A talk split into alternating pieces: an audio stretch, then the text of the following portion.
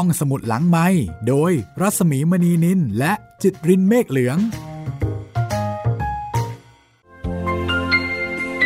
ตอนรับคุณผู้ฟังเข้าสู่รายการห้องสมุดหลังไม้ทางวิทยุไทย PBS ออนไลน์นะคะ กลับมาเจอกันที่นี่เมื่อคุณอยากฟังเรื่องดีๆ จากหนังสือหน้าอ่านค่ะ O Freedom นะคะ งานเพลงของ The Golden Gospel Singers เป็นเพลง ประกอบการเล่าเรื่อง กระท่อมน้อยของลุงทอม ที่แปลมาจากงานเขียนของ Harriet Beecher Stowe นะคะ นักเขียนชาวอเมริกัน เป็นคุณแม่ลูกเก้าที่เขียนหนังสือ Uncle Tom's Cabin จนโด่งดังไปทั่วโลก แล้วก็สร้างผลสะเทือนเลื่อนลั่น ให้ผู้คนเกิด แรงบันดาลใจนะคะเกิดแรงบันดาลใจเกิดความสะเทือนใจ ในชะตากรรมของบรรดาทาสผิวดำแล้วก็บรรดาทาสทั้งหลาย บางคนอาจจะผิวไม่ดำมาก แต่ว่าเมื่อเกิดมาเป็นทาสชีวิตก็จะต้องเจอเจอแต่เรื่องที่มันโศกสลดรันทด เจอแต่ความทารุณโหดร้าย แม้ว่าจะอยู่กับเจ้านายดีๆ แต่ถึงอย่างไรก็ไม่มีอะไรเป็นหลักประกันว่า จะได้อยู่กับเจ้านายดีๆ ไปตลอดชีวิต เพราะว่าทาสมีสิทธิ์ที่จะถูกขายได้ทุกเมื่อ งานเขียนอันทรงพลังนี้ทำให้กระท่อมน้อยของลุงทอม กลายเป็นหนังสือขายดีในศตวรรษที่ 19 เห็นว่ายอดขายจะเป็นรองก็แต่คัมภีร์ไบเบิลเท่านั้นนะคะสำหรับวันนี้ค่ะ มาถึงตอนที่ 31 นะคะ ก็จะเป็นตอนรองสุดท้ายของเรื่องนี้ เรามาทวนความเดิมกันเลยนะคะ ความเดิมตอนที่แล้ว ลีกรี ตามหาแคสซี่กับเอมิลินไม่เจอ โกรธมาก ก็ไปพานเอากับลุงทอม บังคับให้ลุงทอมบอกมาว่าสองคนนั่นหนีไปไหน มั่นใจว่าลุงทอมต้องรู้แน่ๆ คือจริง ๆ ลุงทอมก็รู้ แต่ลุงทอมไม่ยอมบอก ก็เลยถูกเคี่ยนปางตายแซมโบกับควิมโบแม้ว่าจะไม่เคย คือที่ผ่านมาเนี่ยไม่เคยญาติดีกับลุงทอมเลย แถมเกลียดลุงทอมด้วยซ้ำเพราะว่าดูเหมือนว่าลีกรีเนี่ยจะไว้ใจลุงทอมแล้วก็อยากให้ลุงทอมเนี่ยมาเป็นผู้คุมเหมือนกับพวกเขา แต่คราวนี้แซมโบและควิมโบสงสารลุงทอม ที่ถูกเคี่ยนตีโดยที่ไม่มีความผิด ทั้งคู่ก็ช่วยกันดูแลลุงทอม รวมไปถึงพวกทาสอื่นๆ ก็พากันมาเยี่ยมลุงทอม แล้วก็เอาน้ำมาให้ลุงทอม ในระหว่างที่ลุงทอมเนี่ยนอนสม อย่างทุกทรมาน จากการถูกเฆี่ยนตีอย่างหนัก ต่อมายอชเชลบี ออกตามหาลุงทอมจนพบยอชเชลบีก็เป็นลูกนายเก่าของลุงทอม เป็นลูกของ Mr. and Mrs. เชลบีที่โตเป็นหนุ่ม แล้วก็รักลุงทอม แต่ปรากฏว่าเมื่อยอชได้เบาะแส แล้วก็ตามลุงทอมมาจนกระทั่งถึงบ้านของซีมอนลีกรี ทุกอย่างก็สายไปเสียแล้ว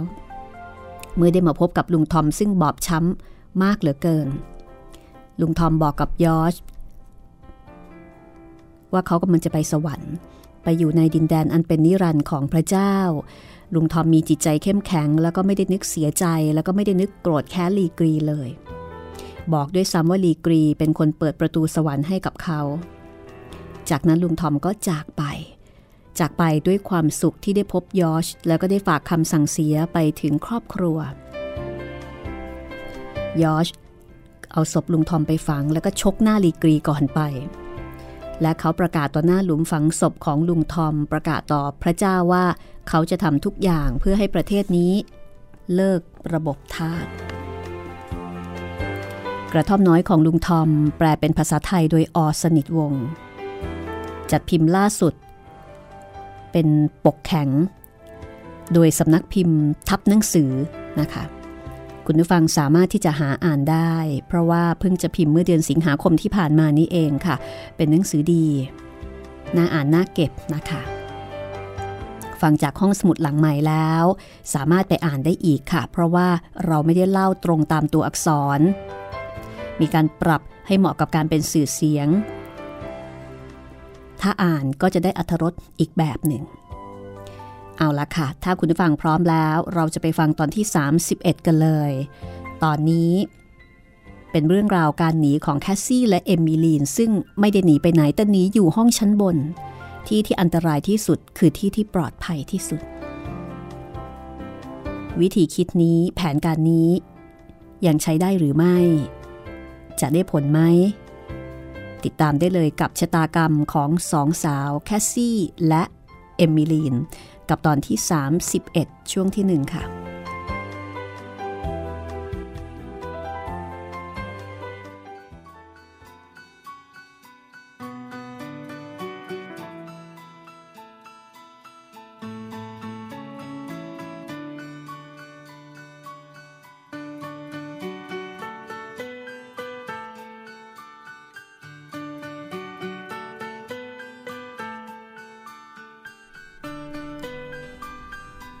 ตอนนี้บรรดาทาสในบ้านของลีกรี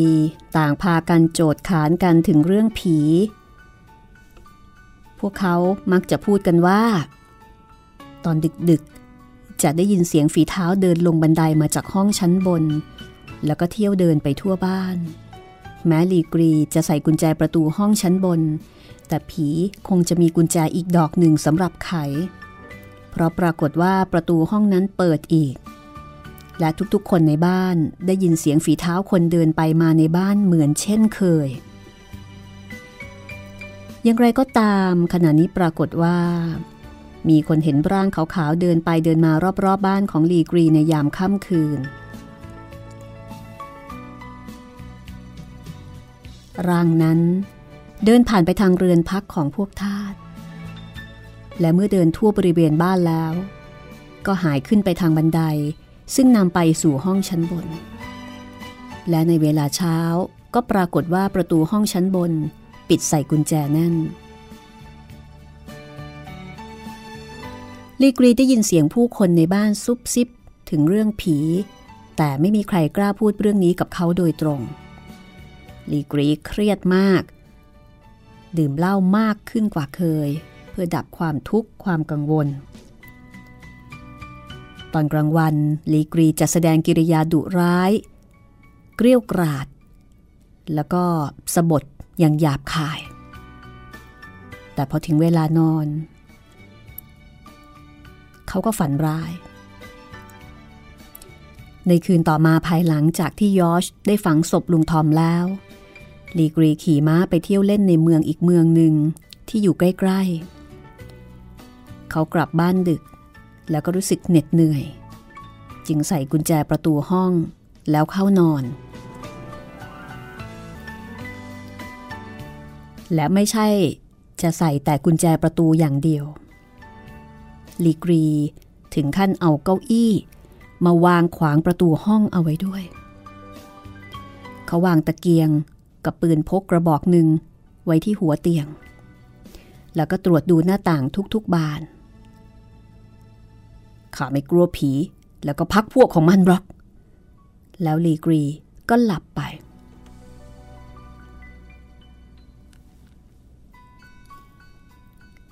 ลีกรีหลับสนิท เพราะว่าเขาเหนื่อยมาก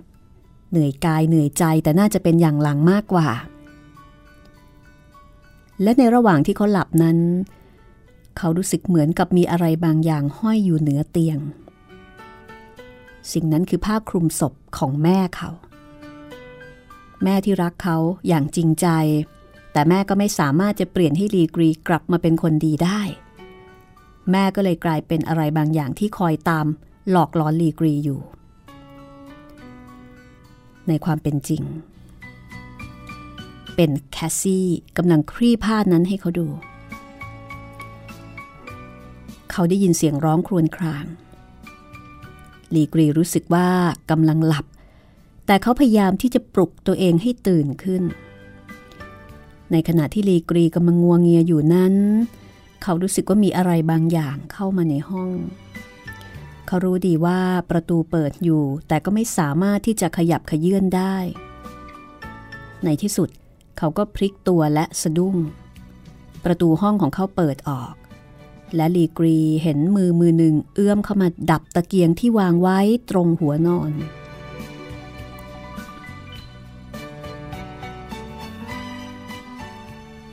คืนนั้นค่อนข้างมืด ดวงจันทร์ฉายแสงสลัวสลัวลีกรีเห็นอะไรขาวๆ เข้ามาในห้อง ได้ยินเสียงแพรสายเบาๆ และร่างนั้น ก็มายืนนิ่งอยู่ข้างเตียง มีมือเย็นๆเอื้อมมาจับมือเขาไว้ แล้วก็มีเสียงกระซิบอย่างแผ่วเบาและน่ากลัวสองครั้งว่า มานี่ มานี่ ในขณะที่ลีกรีกำลังนอนเหงื่อแตกโทมกายด้วยความหวาดกลัว เขาไม่รู้ว่าร่างนั้นออกไปจากห้องของเขาอย่างไร และตั้งแต่เมื่อไหร่ลีกรีกระโดดออกจากเตียง แล้วดึงลูกบิดประตู ประตูห้องยังคงปิดใส่กุญแจเหมือนเช่นเคย แต่ลีกรีล้มลงหมดสติไปด้วยความหวาดกลัว นับแต่นั้นมาลีกรีก็ยิ่งดื่มหนักขึ้น ชนิดที่เรียกว่า เมาหัวราน้ำทีเดียว และไหนไม่ช้า ก็มีข่าวลือไปทั่วว่าลีกรีกำลังป่วย แล้วก็ป่วยหนักซะด้วยถึงขั้นที่กำลังจะตายเลยทีเดียว ในระหว่างที่นอนป่วยอยู่นั้น เขาเพ้อไม่ได้สติ แล้วก็มักจะส่งเสียงร้องอย่างหวาดกลัว จนไม่มีใครสามารถที่จะเฝ้าดูแลเขาได้ เขามักจะเพ้อถึงสิ่งที่น่าหวาดกลัว และในขณะที่ลีกรีกำลังจะสิ้นใจ มีร่างขาวๆร่างหนึ่ง ยืนอยู่ข้างเตียงของเขา ร่างนั้นกล่าวว่า มานี่ มานี่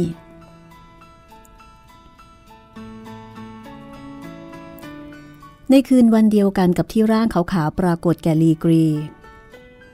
ก็มีเหตุการณ์อีกอย่างหนึ่งที่เกิดขึ้นพร้อมกันอย่างน่าประหลาด นั่นก็คือในตอนเช้า มีผู้พบประตูบ้านเปิดอยู่ และมีพวกนิโกรบางคนเห็นร่างขาวๆสองร่างเดินตามถนนในบ้านออกไปสู่ถนนใหญ่ แท้ที่จริงแล้ว ร่างขาวๆสองร่างนั้น ก็คือแคสซี่และเอมิลีนนั่นเอง ทั้งคู่แอบหนีออกจากบ้านของลีกรีในยามดึก เดินไปตามถนนอย่างเร่งรีบ พอจวนสว่างก็หยุดพักที่ใต้ร่มไม้ใกล้ ๆ เมือง แคสซี่แต่งกายสีดำทั้งชุดตามแบบผู้หญิงสเปน เธอสวมหมวกดำใบเล็ก มีผ้าโปร่งปักเป็นลวดลายงดงามคลุมหน้า ทั้งคู่ตกลงกันว่าในการหนีครั้งนี้ แคสซี่จะแสดงตัวเป็นหญิงผู้ดีชาวสเปน ในขณะที่เอมิลีน จะเล่นบทเป็นสาวใช้ของเธอ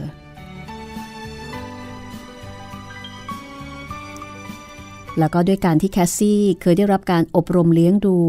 ในหมู่ผู้ลากมากดีมาตั้งแต่ตั้งแต่เล็กแต่น้อย ดังนั้นเธอจึงสามารถที่จะเล่นบทผู้ดีสเปนได้อย่างแนบเนียน ทั้งถ้อยคำตลอดจนกิริยาท่าทางไม่มีอะไรเป็นที่ผิดสังเกต เธอยังมีเสื้อผ้าชุดงามๆ แล้วก็เครื่องเพชร เรียกว่ามีเพชรนินจินดาเหลืออยู่ พอที่จะช่วยให้ปลอมตัวเป็นหญิงผู้ดีชาวสเปนได้โดยไม่มีใครสงสัย แคสซี่แวะซื้อหีบเดินทางใบหนึ่งที่ร้านนอกเมือง แล้วก็ขอให้ชายเจ้าของร้านส่งหีบให้พร้อมกับเธอ แคสซี่ไปถึงโรงแรมเล็กๆ แห่งหนึ่ง พร้อมด้วยเด็กผู้ชายที่แบกหีบของของเธอ และเอมิลีนถือถุงใส่ของกระจุกกระจิกเดินตามมาข้างหลังตามบทบาทของหญิงรับใช้ แคสซี่แต่งกายงดงาม มีท่าทีเป็นผู้ดี แล้วก็มีสาวใช้ติดตาม บรรดาคนเดินทางที่พักอยู่ในโรงแรม จึงพากันคิดว่า เธอเป็นสุภาพสตรีที่มีฐานะค่อนข้างร่ำรวย คนแรกที่ทำให้แคสซี่สนใจ ภายหลังที่เธอมาถึงโรงแรมแล้ว ก็คือยอชเชลบียอชเชลบีกำลังพักอยู่ที่นั่นเพื่อรอเรือเที่ยวต่อไป มาเจอกันพอดี แคซี่สังเกตเห็นชายหนุ่ม จากช่องข้างฝาในห้องชั้นบนที่เธอซ่อนตัวอยู่ เธอเห็นยอชหามศพลุงทอมออกไป เธอรู้สึกยินดี เมื่อเห็นยอชชกหน้าลีกรีล้มลง คงสะใจมาก และจากการสนทนาของพวกทาสขณะที่เธอปลอมตัวเป็นผีออกไปเดินรอบๆบริเวณบ้านในตอนกลางคืน ทำให้เธอได้รู้ว่ายอชคือใคร แล้วก็เกี่ยวข้องกับลุงทอมอย่างไร แคสซี่อุ่นใจที่ยอชพักอยู่ในโรงแรมนี้เพื่อรอเรือเที่ยวต่อไป เช่นเดียวกับเธอ และก็คิดว่าเขาสามารถจะเป็นเพื่อนร่วมทางของเธอได้ กริยาท่าทาง การแต่งกายตลอดจนคำพูด อีกทั้งการมีเงินทองใช้อย่างฟุ่มเฟือย ซึ่งเงินทองนี้ก็เอามาจากลีกรีนั่นเอง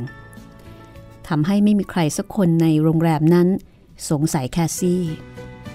เพราะว่าตามปกติ ผู้คนก็มักจะไม่ถามอะไรซอกแซก เกี่ยวกับคนที่ร่ำรวยที่มีเงินทองใช้อย่างสะดวกสบายอยู่แล้ว โดยเหตุนี้แคสซี่จึงเอาเงินติดตัวมาพอสำหรับใช้สอยได้อย่างพอเพียง ตลอดระยะเวลาการเดินทาง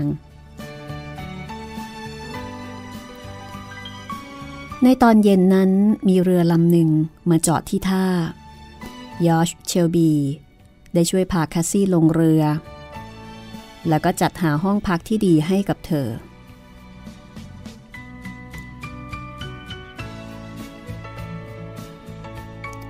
ในระหว่างที่เรือแล่นอยู่ในแม่น้ำแดงแคสซี่แซงทำเป็นป่วย แล้วก็ไม่ยอมลุกจากเตียงหรือว่าออกมานอกห้องเลย ส่วนเอมิลีนซึ่งปลอมเป็นสาวใช้ก็เอาใจใส่ดูแลเธอเป็นอย่างดี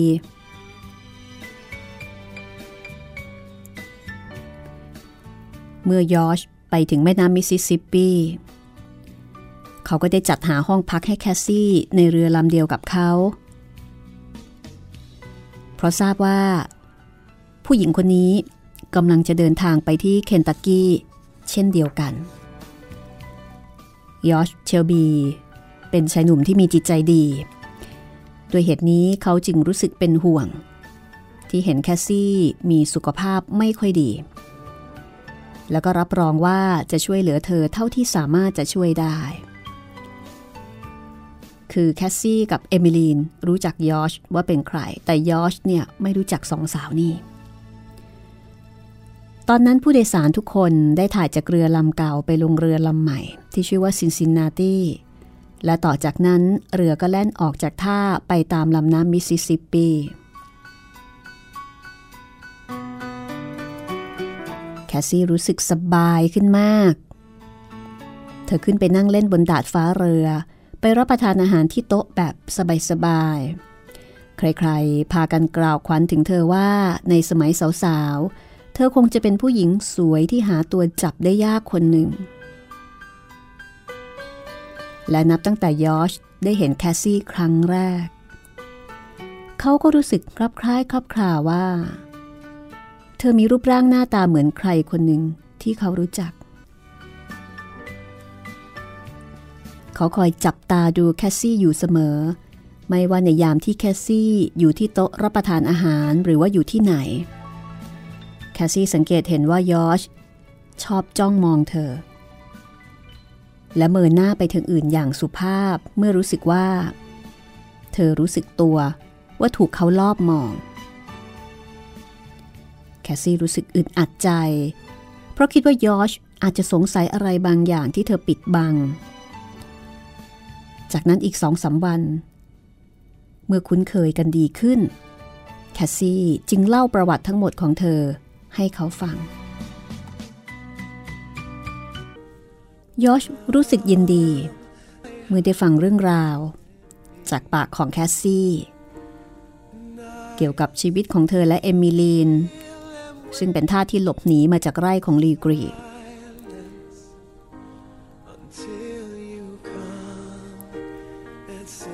คือแค่ไปเจอลุงทอม แล้วก็ได้คุยกับลีกรีไม่กี่ประโยค เห็นสภาพของลุงทอมยอชก็รู้ว่า สองคนนี้ได้เจออะไรมาบ้าง ยอชรับรองกับแคสซี่ว่าเขาจะช่วยดูแลเธอและเอมิลีน ให้ได้รับความสะดวกสบายตลอดเวลาที่เดินทาง และในห้องถัดจากห้องของแคสซี่ มีสุภาพสตรีชาวฝรั่งเศสคนหนึ่งชื่อว่าเดอตู เธอมาพร้อมกับลูกสาวเล็กๆ หน้าตาน่ารัก อายุประมาณ 12 ปีคนหนึ่ง และจากการสนทนาทำให้ สุภาพสตรีผู้นี้ได้ทราบว่า เขามาจากเมืองเคนตักกี้ และเธอก็ต้องการที่จะทำความรู้จักกับชายหนุ่ม ลูกสาวเล็กๆของเธอ ช่วยให้เธอได้รู้จักกับยอชเชลบี เพราะเธอเป็นเด็กหน้าตาน่ารักน่าเอ็นดู ใครเห็นก็รักใคร แม่หนูน้อยชอบเล่นกับยอชเสมอ และได้ชักนำให้แม่ของเธอ ได้รู้จักกับยอชในที่สุด และยอชก็มักจะเอาเก้าอี้มาวางไว้ที่ประตูห้องของมาดามเดอตูเสมอ และแคสซี่ก็ได้ยินคนทั้งคู่สนทนากันขณะที่เธอนั่งอยู่ใกล้ๆ เรื่องราวจะเป็นอย่างไรต่อไปนะคะ การเดินทางครั้งนี้จะนำยอชไปสู่อะไร ผู้หญิงคนนี้จะเข้ามาเกี่ยวข้องอะไรกับชีวิตของยอชหรือว่าของแคสซี่หรือเอมิลีนหรือไม่ ติดตามได้ ช่วงหน้า สักครู่ค่ะ กระท่อมน้อยของลุงทอม ห้องสมุดหลังไม้โดยรัสมีมณีนินและจิตรินเมฆเหลือง เข้าสู่ช่วงที่2นะคะ ของรายการห้องสมุดหลังใหม่ค่ะ กระท่อมน้อยของลุงทอมตอนที่ 31 นะคะ หลายคนคงกำลังลุ้นนะคะว่าแคสซี่จะสามารถหลบหนีได้สำเร็จหรือไม่นะคะ หลังจากที่รู้สึกเสียดายแล้วก็เสียใจกับชีวิตของลุงทอม ซึ่งความสุขอยู่แค่เอื้อม เกือบจะได้เป็นอิสระ และเกือบจะได้กลับไปเจอเจอลูกเมีย แต่ลุงทอมก็ต้องมาจากไปซะก่อน แต่ดูเหมือนว่าลุงทอมจะไม่ได้อะไรอาวรออะไรมากมาย เพราะว่าลุงทอม มีความสุข ในการที่จะได้ไปอยู่กับพระเจ้าตามความเชื่อตามความศรัทธา คุณผู้ฟังคะนี่คือรายการที่เล่าเรื่องจากหนังสือให้คุณได้ฟัง ที่นี่ www.thaipbsradio.com ค่ะ ฟังรายการนี้แล้ว ชื่นชอบรายการนี้แนะนำต่อบอกต่อคนที่คุณรักเป็นของขวัญปีใหม่ได้นะคะ สามารถที่จะติดตามดาวน์โหลดรายการได้กับเรื่องเล่าที่มีอยู่ในเว็บไซต์แห่งนี้ค่ะ แล้วก็ติดต่อกับผู้จัดได้ทาง Facebook นะคะ รัศมีมณีนิล R A double S A M double E M A N double E N I L หรือว่าค้นจากชื่อภาษาไทย รัศมีมณีนิลค่ะ ส่งคำขอเป็นเพื่อนแล้ว inbox มาบอกกันด้วยนะคะ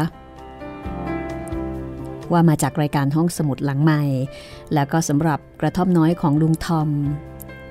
วันนี้ก็จะเป็นตอนรองอวสานละค่ะ ตอนต่อไปก็จะได้ทราบนะคะว่าจุดจบของเรื่องราว จะเป็นอย่างไร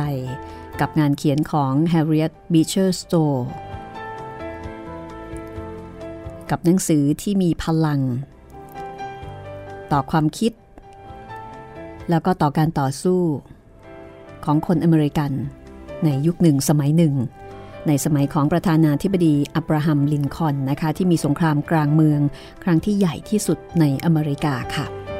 เอาละถ้าคุณพร้อมแล้วเราไปฟังกันต่อเลยนะคะว่ายอช กับมาดามเดอตูจะเกี่ยวข้องอะไรกันหรือไม่นะคะมาดามเดอตูคนนี้คือใคร อันนี้เป็นตัวละครใหม่ที่เพิ่มเข้ามา แล้วก็ยอชกับแคสซี่เนี่ยจะมีความเกี่ยวข้องอะไรกันอีกหรือเปล่า ติดตามได้เลยค่ะกับช่วงที่ 2 ของตอนที่ 31 ค่ะ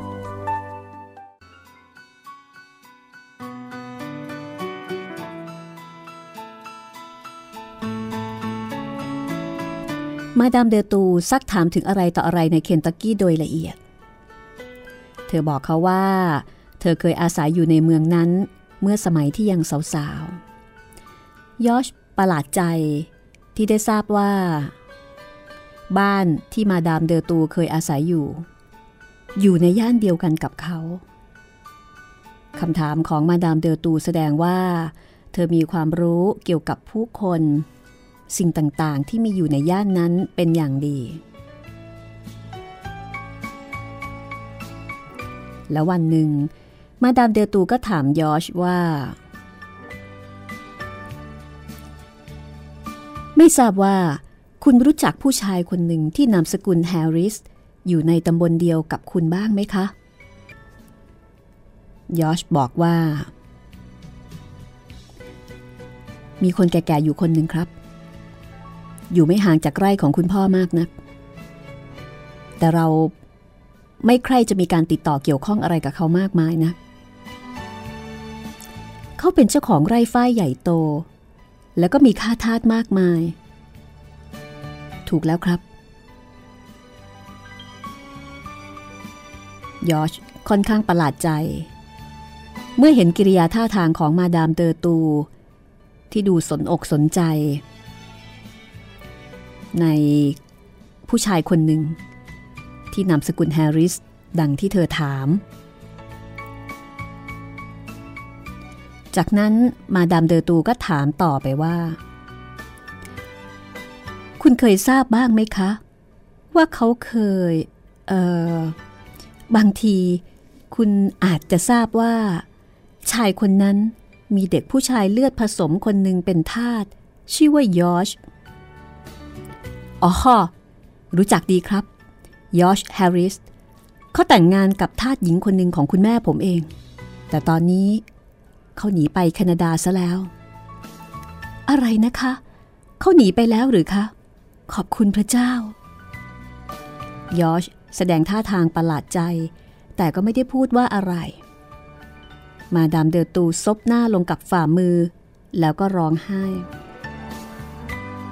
เขาเป็นน้องชายของฉันค่ะ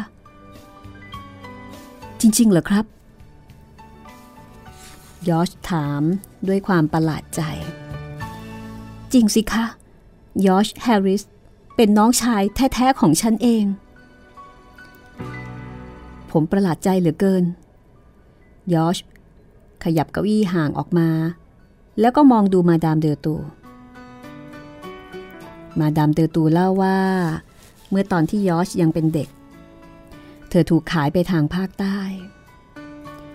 มีผู้ชายใจอบอ้อมอารีคนหนึ่ง ซื้อเธอไป เขาพาเธอไปอยู่หมู่เกาะอินเดียตะวันตก แล้วก็ปล่อยให้เธอเป็นอิสระ และเขาก็แต่งงานกับเธอ สามีของเธอเพิ่งตายเมื่อเร็วๆนี้ จากนั้น เธอก็เดินทางมาที่เมืองเคนตักกี้ เพื่อสืบหาน้องชาย ซึ่งก็คือยอชแฮร์ริส และก็ต้องการที่จะไถ่ตัวเขา ผมเคยได้ยินเขาพูดถึงพี่สาวที่ชื่อเอมิลี่ ที่ถูกขายไปทางภาคใต้ ฉันเองแหละค่ะ ฉันคือเอมิลี่ พี่สาวของยอช คุณช่วยบอกฉันหน่อยได้ไหมคะ ว่ายอชเป็นคนแบบไหน เขาเป็นผู้ชายหนุ่มที่ดีมากครับ ทั้งๆทที่เป็นทาสแต่เขาก็มีความรู้ แล้วก็มีอุปนิสัยใจคอดี ผมทราบดี เพราะว่าเขาแต่งงานกับคนในครอบครัวของเรายอชนี่นับเอาเอลิซาเป็นคนในครอบครัวนะคะ เพราะว่าบ้านของยอชอันนี้เป็นยอชเชลบี ถือว่าท่าทุกคนเนี่ยอยู่ร่วมกันเป็นครอบครัวเดียวกัน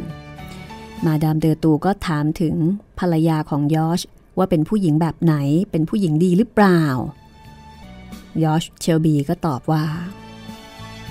ดีวิเศษทีเดียวละครับ เธอเป็นคนสวยงาม น่ารัก ฉลาดเฉลียว แล้วก็เคร่งครัดในศาสนามาก คุณแม่ผมเป็นคนอบรมเลี้ยงดูเธอมาตั้งแต่เด็ก ๆ แล้วก็รักเธอเหมือนลูกในไส้ เธออ่านเขียนหนังสือได้ รู้จักการเย็บปักถักร้อยอย่างงดงามประณีต แล้วก็ยังร้องเพลงได้ไพเราะน่าฟังอีกด้วย เธอเกิดที่บ้านคุณหรือคะ เปล่าหรอกครับ คุณพ่อซื้อเธอมา เมื่อตอนที่เดินทางไปที่เมืองนิวออร์ลีนส์ครั้งหนึ่ง ท่านซื้อมาเป็นของขวัญให้คุณแม่ ตอนนั้นเธออายุประมาณ 8-9ขวบ คุณพ่อไม่ยอมบอกคุณแม่ว่า ซื้อเธอมาราคาเท่าไหร่ แต่เมื่อเร็วๆนี้ ตอนที่เรากำลังตรวจบัญชีเก่าๆของท่าน เราได้ค้นพบในสัญญาซื้อขายทาสของคุณพ่อ ท่านซื้อเธอมาด้วยเงินจำนวนมากมาย ผมคิดว่า คงจะเป็นเพราะเธอมีรูปร่างหน้าตาที่งดงามอย่างประหลาด ยอชนั่งหันหลังให้กับแคสซี่ จึงไม่เห็นว่าเธอนิ่งฟังเขาด้วยความสนใจ ขณะที่เขาเล่าเรื่องให้มาดามเดอตูฟังโดยละเอียดยอชเล่ามาถึงตอนนี้ แคสซี่ก็แตะแขนเขา ดวงหน้าของเธอซีดเผือดขณะที่ถามว่า คุณทราบชื่อเจ้าของเดิมที่ขายเด็กผู้หญิงคนนั้นให้คุณพ่อของคุณไหมยอชตอบว่า เออดูเหมือนจะชื่อซิมมอนส์ครับ คุณพระช่วย แคสซี่ร้องขึ้น จากนั้นก็เป็นลมล้มลงหมดสติบนพื้นห้องพักเรือ ตอนนี้ยอชและมาดามเดอตู เข้ามาช่วยกันพยาบาลแคสซี่ ทั้งสองคนไม่ทราบว่าทำไมแคสซี่ถึงเป็นลม ในระหว่างที่กำลังดูแลพยาบาลแคสซี่นั้นยอชทำเหยือกน้ำหก แล้วก็ทำถ้วยแก้วแตกไปสองใบ ส่วนพวกผู้หญิงที่อยู่ในห้องอื่นๆ ก็พากันมามุงดูที่ประตูห้องพักของแคสซี่ เมื่อได้ทราบว่าเธอเป็นลม และเมื่อแคสซี่ฟื้นขึ้น เธอก็หันหน้าเข้าข้างฝา แล้วก็ร้องไห้สะอึกสะอื้นเหมือนเด็กๆ แคสซี่ทราบแน่ในชั่วโมงนั้น ว่าพระเจ้าได้ทรงเมตตาต่อเธอ และเธอจะได้เห็นลูกสาวของเธออีก แคสซี่ได้พบกับลูกสาวของเธอจริง ๆ แต่ว่าเป็นเวลาต่อจากนั้นภายหลังอีกหลายเดือน ในบทต่อไป ที่มีชื่อบทว่าความเห็นของยอชแฮร์ริสได้กล่าวถึงยอชเชลบีสองคนในชื่อเดียวกันนะคะยอชเชลบี ชายหนุ่มผู้งดงาม ผู้ที่มีความเมตตากรุณาเหมือนกับมิสซิสเชลบีผู้เป็นแม่ยอชเชลบีมีความสนใจในเหตุการณ์ที่เกิดขึ้น เขารู้สึกสงสารแล้วก็เห็นอกเห็นใจแคสซี่มาก ก็เลยส่งใบสำคัญที่มิสเตอร์เชลบี ผู้เป็นพ่อ ได้เคยทำเอาไว้เมื่อตอนที่ซื้อเอลิซาให้กับให้กับแคสซี่ได้ดู ปรากฏว่า จากข้อมูลตามวันที่แล้วก็ชื่อที่ปรากฏในใบสำคัญนั้น ประกอบกับความจริง ที่แคสซี่ได้ทราบทำให้แคสซี่ มั่นใจว่าเอลิซา เป็นลูกสาวของเธอนั่นเอง เมื่อเหตุการณ์เป็นไปเช่นนี้เท่ากับว่า ตอนนี้ทั้งยอชแฮร์ริสแล้วก็เอลิซาที่หนีไปแคนาดา ทั้งคู่เนี่ย ไม่ได้สิ้นไร้ไม้ตอก ทั้งคู่มีครอบครัวยอชมีพี่สาว ซึ่งตอนนี้ก็มีฐานะมีเงินมีทองแหละค่ะ ในขณะที่เอลิซาก็ไม่ได้เป็นเด็กกำพร้า แต่ว่าเอลิซามีแม่ นั่นก็คือแคสซี่ มาดามเดอตูกับแคสซี่ก็เลยชวนกันเดินทางต่อไปอย่างแคนาดาโดยเร็ว พวกเธอเที่ยวสืบถามตำบลที่อยู่ของพวกทาสที่หลบภัยจากเคนตักกี้ มาที่เมืองแอมเฮิร์สเบิร์กหญิงทั้งสอง ได้พบผู้สอนศาสนาที่ยอชกับเอลิซาอาศัยอยู่ด้วย หมายถึงสถานที่ที่ยอช มาพักพิง เมื่อตอนที่มาถึงแคนาดาใหม่ ๆ จากคำบอกเล่าของผู้สอนศาสนา ก็คือได้ข้อมูลจากผู้สอนศาสนา ว่ามีทาสที่ลี้ภัยมาจากเมืองเคนตักกี้เดินทางมาที่แคนาดาแล้วก็มาพักอยู่ที่นี่ตอนที่เหยียบแผ่นดินแคนาดาใหม่ ๆ มาดามเดอตูและแคสซี่ จึงสามารถที่จะติดตามไปหาครอบครัวของยอชแฮร์ริสและเอลิซาได้ ที่เมืองมอนทรีออลและขณะนี้ยอชและเอลิซาได้หลุดพ้นจากความเป็นทาสมาได้ 5 ปีแล้ว ยอชได้ทำงานในร้านซ่อมเครื่องยนต์ร้านหนึ่ง เขาสามารถหารายได้อย่างเพียงพอมาเลี้ยงดูครอบครัว ซึ่งตอนนี้มีลูกสาวเล็กๆ เพิ่มขึ้นอีกคนหนึ่ง ในขณะที่หนูน้อยแฮร์รี่ ลูกชาย ก็เป็นเด็กหน้าตาน่ารัก แล้วก็เฉลียวฉลาดมากยอชแฮร์ริสส่งลูกชายเข้าโรงเรียนที่ดีแห่งหนึ่ง เด็กน้อยเรียนหนังสือได้อย่างรวดเร็ว และมีความรู้ต่อสิ่งต่างๆ อย่างเหมาะสมแก่วัย ก็คือเป็นเด็กที่น่ารัก เป็นเด็กฉลาด เป็นเด็กเรียนรู้ไว ผู้สอนศาสนาแห่งคณะมิชชันนารี แห่งเมืองแอมเฮิร์สเบิร์กก็ดูจะมีความสนใจในเรื่องราวที่ได้ทราบจากมาดามเดอตูและก็แคสซี่เป็นอย่างยิ่ง ก็ตกลงใจ ที่จะเดินทางไปเมืองมอนทรีออลพร้อมกับหญิงทั้งสอง เพื่อที่จะออกตามหายอชแฮร์ริสและครอบครัว โดยในการเดินทางครั้งนี้ คนที่ออกค่าใช้จ่ายทั้งหมด คือมาดามเดอตูผู้เป็นพี่สาว ของยอชแฮร์ริส ญาติเพียงคนเดียวที่ยอชแฮร์ริสยังคงหลงเหลืออยู่ในโลกนี้ โดยที่ตัวเขาเองก็ไม่รู้ ว่าพี่สาวนั้นยังคงมีชีวิตอยู่แล้วก็มีฐานะที่ร่ำรวยซะด้วย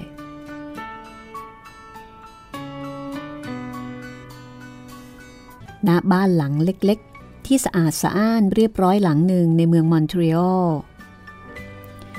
เวลานี้เป็นเวลาเย็น แสงไฟลุกโพรงอยู่ในเตาผิง โต๊ะน้ำชาปูด้วยผ้าขาวสะอาดเตรียมพร้อมสำหรับอาหารเย็น ในมุมหนึ่งของห้อง มีโต๊ะที่ปูผ้าสีเขียว แล้วก็มีที่สำหรับเขียนหนังสือ มีปากกากระดาษวางไว้พร้อม เหนือโต๊ะมีหิ้งที่วางหนังสือดีๆ หลายเล่ม โต๊ะนี้เป็นที่เขียนหนังสือของยอชแฮร์ริส ยอชแฮร์ริสเป็นคนหนุ่มที่มีความกระตือรือร้นในการที่จะพัฒนาปรับปรุงตัวเองให้ดียิ่งขึ้นอยู่เสมอ เขามักจะใช้เวลาว่าง ศึกษาหาความรู้ให้กว้างขวางยิ่งขึ้น เหมือนเมื่อครั้งที่เขายังเป็นทาสแล้วก็ต้องตรากตรำทำงานหนัก แม้ว่าตอนนี้เขาไม่ได้เป็นทาสแล้ว เขาเป็นนายเหนือตัวเอง มีชีวิตเป็นของตัวเอง แต่ถึงกระนั้นยอชแฮร์ริสก็ยังพยายามใช้เวลาว่าง หัดอ่านเขียนหนังสือด้วยใจรัก เป็นคนที่ใฝ่รู้ ไม่อยู่เฉย แล้วก็เรียนรู้อยู่เสมอ ถ้าคุณผู้ฟังจำได้ยอชแฮร์ริสเป็นที่รักของนายงาน แต่ไม่ใช่นายทาสนะ นายทาสนี่หมั่นไส้ แต่เป็นที่รักของนายงานมาก เพราะว่ายอชแฮร์ริสเป็นคนฉลาด เป็นคนทำงานได้อย่างมีประสิทธิภาพ และก็โดยสง่าราศีของเขา ก็เหนือไปกว่าทาทั่วไป เพราะว่าเขาเขามีเลือดผสม แล้วก็มีพื้นฐานครอบครัวที่ดีมาก่อน ตอนนี้ยอชกำลังนั่งอยู่ที่โต๊ะ จดข้อความตอนที่สำคัญสำคัญจากหนังสือเล่มหนึ่ง หนังสือเล่มนี้เขาขอยืมมาจากห้องสมุด ฝรั่งนี่จะมีวัฒนธรรมการใช้ห้องสมุดที่ค่อนข้างจะแนบแน่นกว่าของเรานะ ของเรานี่ห้องสมุดประชาชนค่อนข้างจะเหงาเหงาในขณะนั้น เอลิซาซึ่งเป็นภรรยาก็บอกว่า จอชเลิกอ่านหนังสือเสียทีเถอะจ้ะเธอไปทำงานมาตลอดวันแล้ว เราคุยกันดีกว่า ระหว่างที่ฉันเตรียมน้ำชา ลูกสาว ก็เดินต่อแตะต่อแตะไปหาพ่อ แล้วก็พยายามดึงหนังสือออกจากมือของยอชแล้วก็ปีนขึ้นนั่งตัก เธอทำงานเหน็ดเหนื่อยมาทั้งวันแล้ว อย่าคร่ำเคร่งกับหนังสืออีกเลยจ้ะ มากินน้ำชากันเถอะ เดี๋ยวจะเย็นซะหมด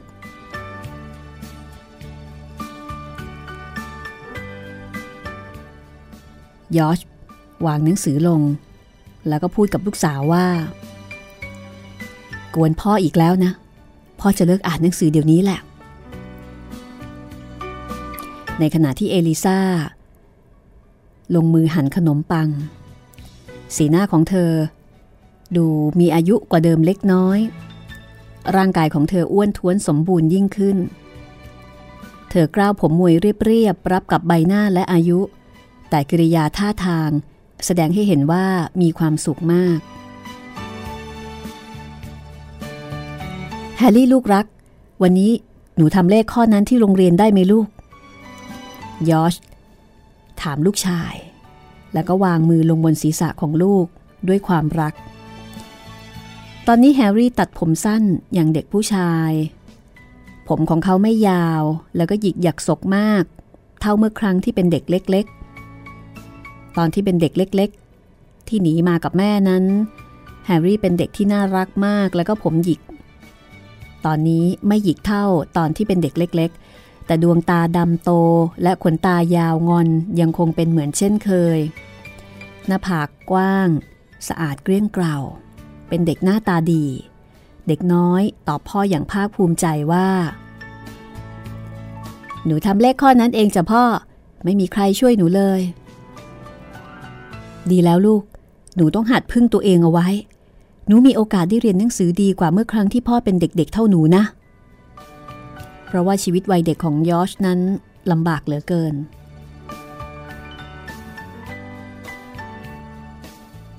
ในขณะที่